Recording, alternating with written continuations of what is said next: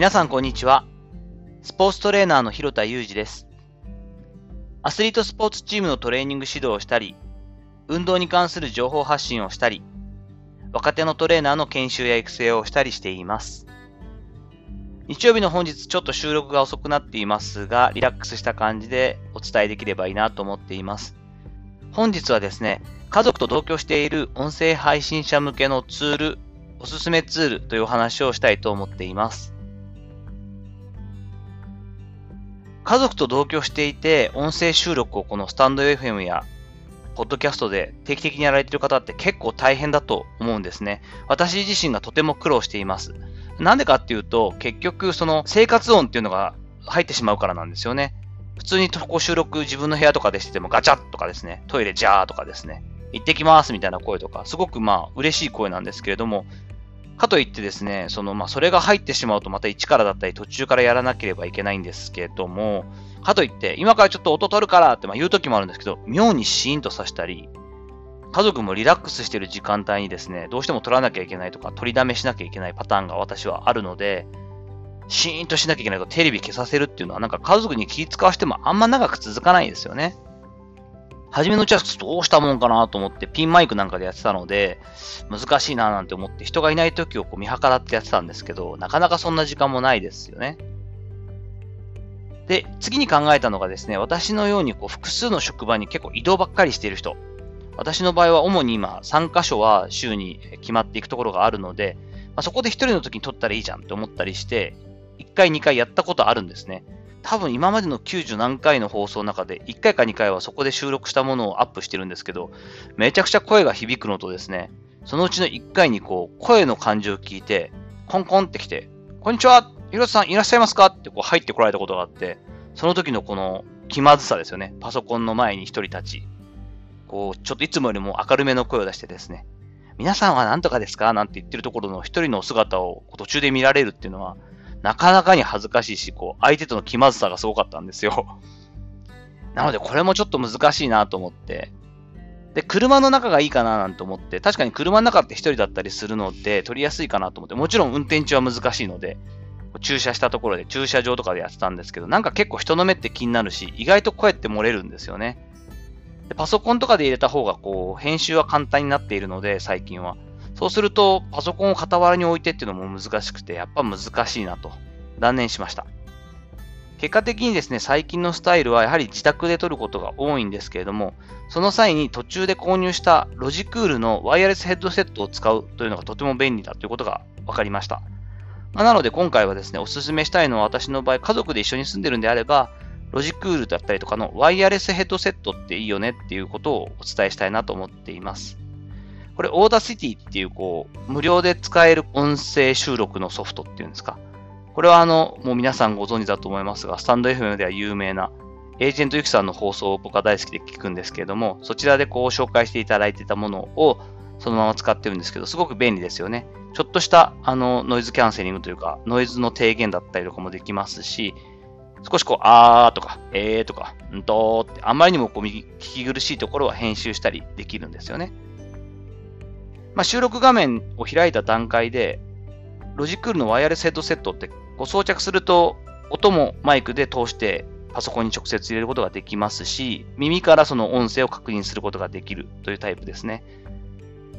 設定もそれほど難しくなくて、 Audacity を開いて、収録画面のところにですね、上の方にマイクのマークとこうスピーカーのマークみたいなのがあるんですよね。ワイヤレスヘッドセットの USB をコネクタをつけます。ワイヤレスヘッドセットを自分でこう装着して、スイッチを入れて、オンにしてしばらく待ったら、 Audacity の設定画面、収録画面の上の方のところのそのスピーカーとマイクのマークのところを、えー、と選択できるようになっているので、そこでヘッドセットマイク、私のは H600 シリーズというのを使っているんですが、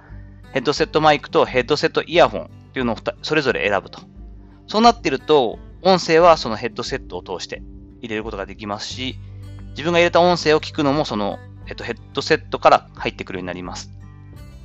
まあ今もこう結構いい加減にですね、加湿器が横でかかってたりとか暖房つけたまんまですが、家族がいるので、そのまま変えずに入れてるんですけれども、まあ、多少の物音はあの直接こう直近でつけているこのマイクを通してパソコンに入るので、それほど気にならないですし、編集もヘッドホンからできるので恥ずかしくなくできます。もう入れてさえしまえば、あとはもうヘッドフォン越しで全部できるので、で、音質もピンマイクなんかよりは全然いいという感じがしています。これちょっとなかなか証明できないんですけれども、生活音が入ったり、周りの音が入りづらいっていうのだけでもだいぶ違うんでしょうね。あと、ま、数少ないんですが、注意点としては、この USB ワイヤレスコネクタって、まあ、要するに USB でこう、電波で読ませるためのものをつけて使うタイプなので、これちょっとパソコンがふかふかした場所にあったりとか、あと、ま、ちょっとこう、手で触ったりしてしまうと、そこのコネクタの部分を触るとすごい変なガサガサ、ガサガサって音が入ってしまうので、ここは触らないように要注意っていうことがあります。私の今までの収録の中でも何度か、ま、そのまま、まあ、大丈夫かと思って あの、アップしているものもあるんですけれども、そういうパターンがあります。あともう一個は結構これやりがちなんですけれども、収録のその録音ボタンを押してもですね、 Audacity の方との、ま組み合わせもあるのかな？勝手にそういう設定になってるんだと思うんですが、最初は音量が勝手にすごく小さくなるんですよね。ワイヤレスフォンの。なので、声を出してこう、テストテストって感じで、あーあーなんて言いながら、あの、最初に何十秒か、何秒かな ?10 秒ぐらいかな？